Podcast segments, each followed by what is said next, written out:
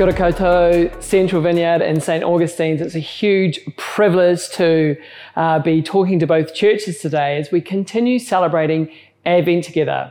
Uh, last week we heard from Dan Sheed, and if you missed that, I do encourage you to head back to the podcast, uh, pick up on that. It was an absolutely uh, top shelf talk, so thanks so much, Dan.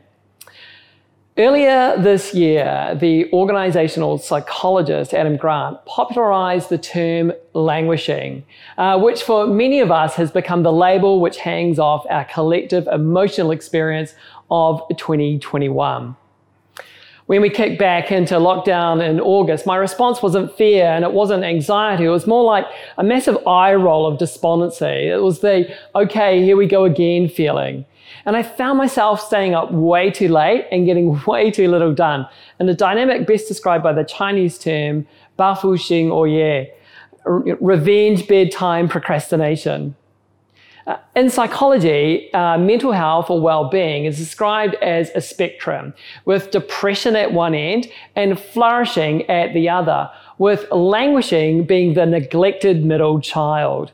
It's despondent, it's feeling drained, it's a lack of motivation, it's the feeling of grief, of the loss of normalcy.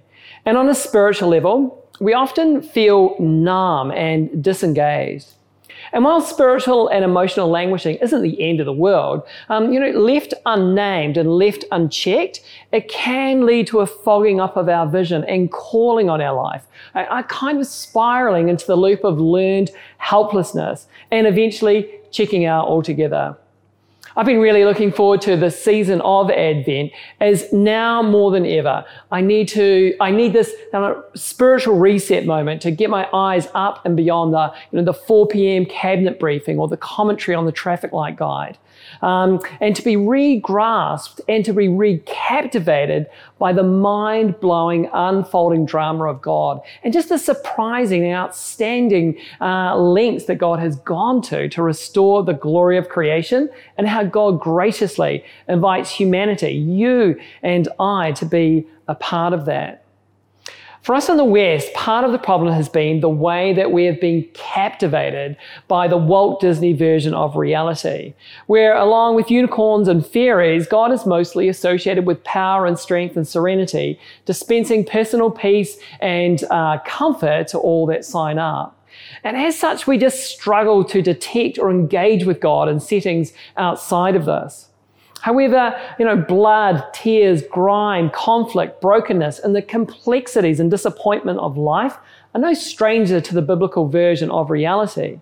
And while God does not condone these things, God is not contained or constrained by these things, but rather motivated by justice can enter into these situations and the situations that we're all currently experiencing to bring life and newness and resurrection.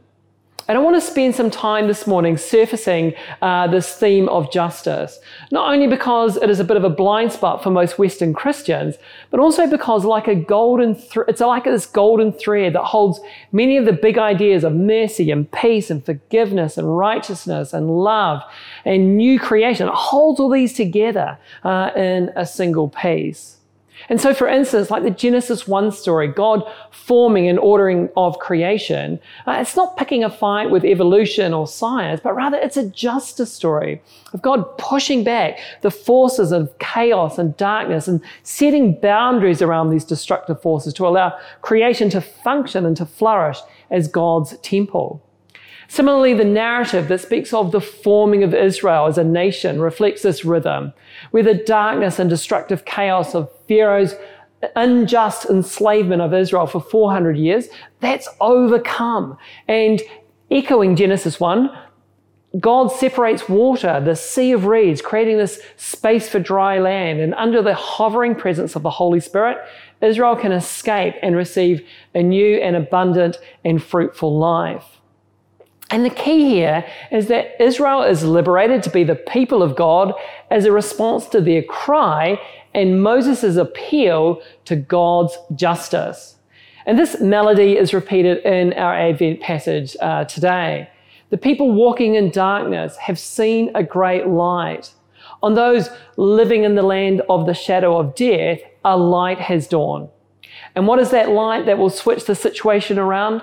Uh, for to us a child is born, to us a son is given, and the government will be on his shoulders, and he will be called Wonderful Counselor, Mighty God, Everlasting Father, Prince of Peace.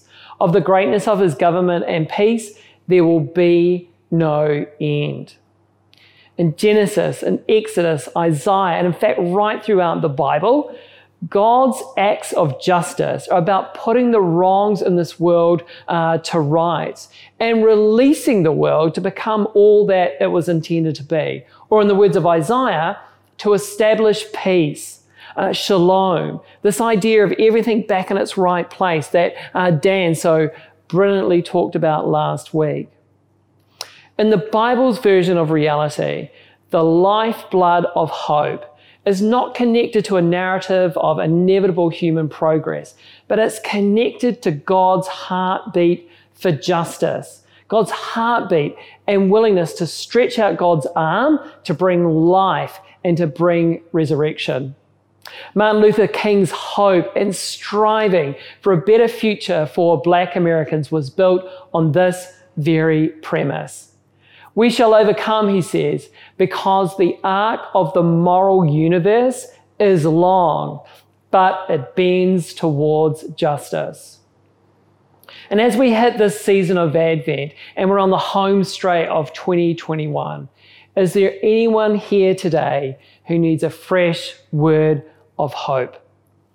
Perhaps you're watching this or listening to this and um, you just have this feeling of being suffocated by the busyness of Christmas or trapped in a cycle of boredom or cynicism. You're just feeling like you're hitting E on the tank of faith, of life, of relationships, and you, you know, you fill in the blank. And you need God to break in and bring about something new, a fresh experience of grace, a fresh sense of faith a fresh sense of God's life and breath, a fresh sense of hope and, the, and courage for the future. For me, I found myself languishing spiritually in the last couple of months, really. Um, I started this lockdown pretty strong, but as it's dragged from weeks to months, I've, I've kind of found the lethargy of languishing begin to set in. I feel the trigger for me has been seeing and feeling the amount of social and economic injustice and just the cultural and political division that has seemed to have surfaced. I found this so disorientating. And, you know, really any year that kicks off with the storming of Capitol Hill by people in animal skin vests and Viking horn helmets, you know, that should have been a sign to me, preparing me that things were about to get a little crazy. And what I found um, most helpful about reflecting on these verses from Isaiah is that while there's nothing holy about a shambles, you know, God is not afraid or allergic to the mess, the disorder, the darkness, the chaos. And in fact, this longing for justice and restoration that many of us are feeling, and this is not teenage naivety. This is actually an echo of God's heart. And it stands behind God stepping onto the world stage in the person of Jesus to bring justice about. And you can catch a glimpse of this in Mary's song, which just kind of bursts out of her like this Rage Against the Machine anthem as she sings out this vision of what God will do through this child that she's carrying. I'm bursting with God news. I'm dancing the song of my Savior God.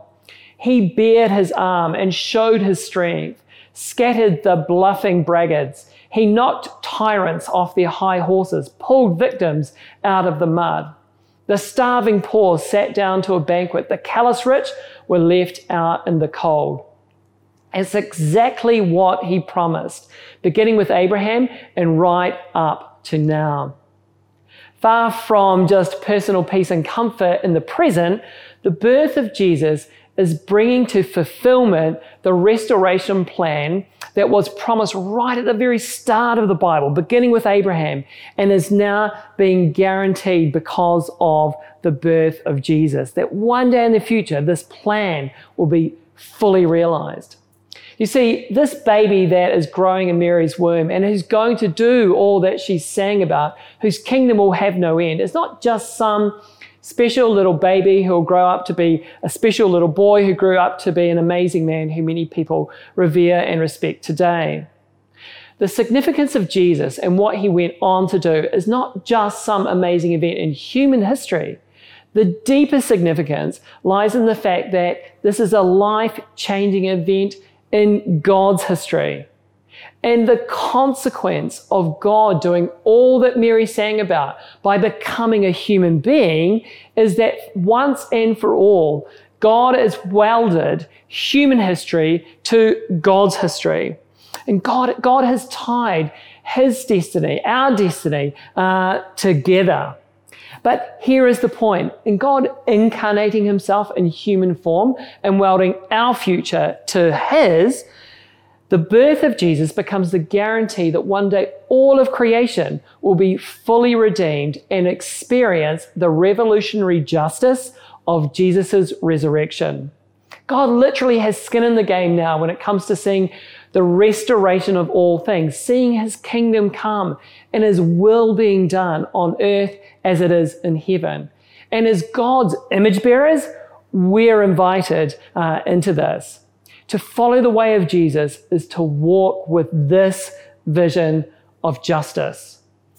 As Trevin Wax comments, Confessing with our mouths that Jesus is Lord should do more than shape our church life in a few spiritual habits here and there.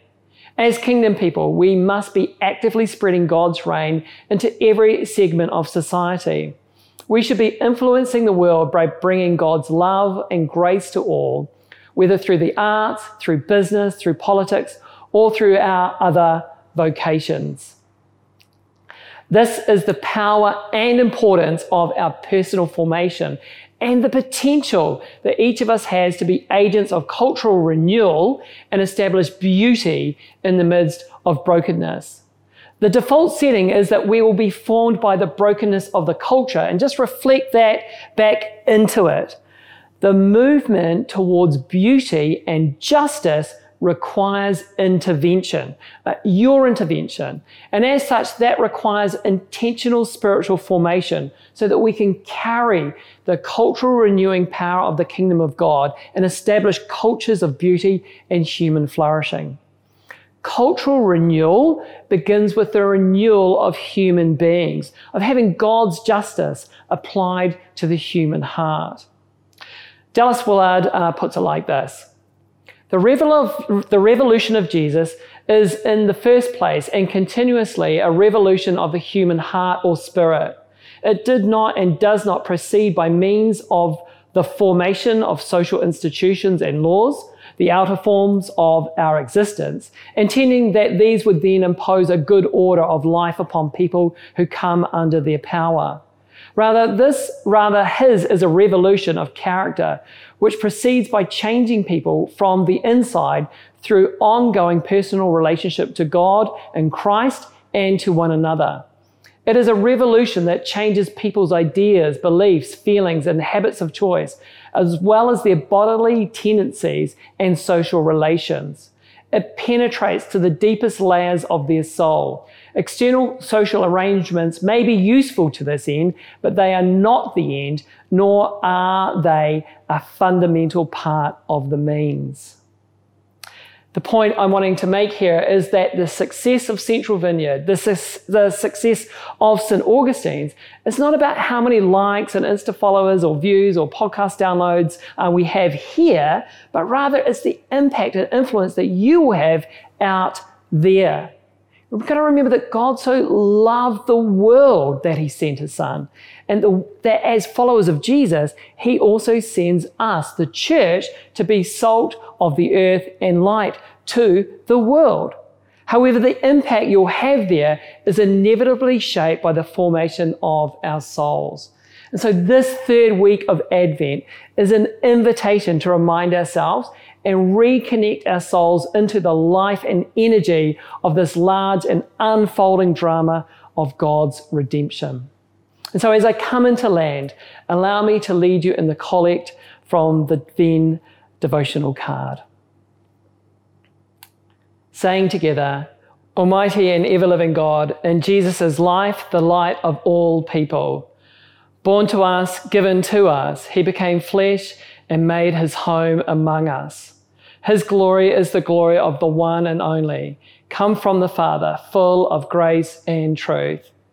Lift up your face upon us, Lord Jesus, that we may delight in your rule. Amen. Guys, it's been such a pleasure to be travelling uh, this Advent together. Kia kaha, Central uh, Vineyard, kia kaha, St. Augustine's. Guys, have a great rest of your week. Ka kite anō.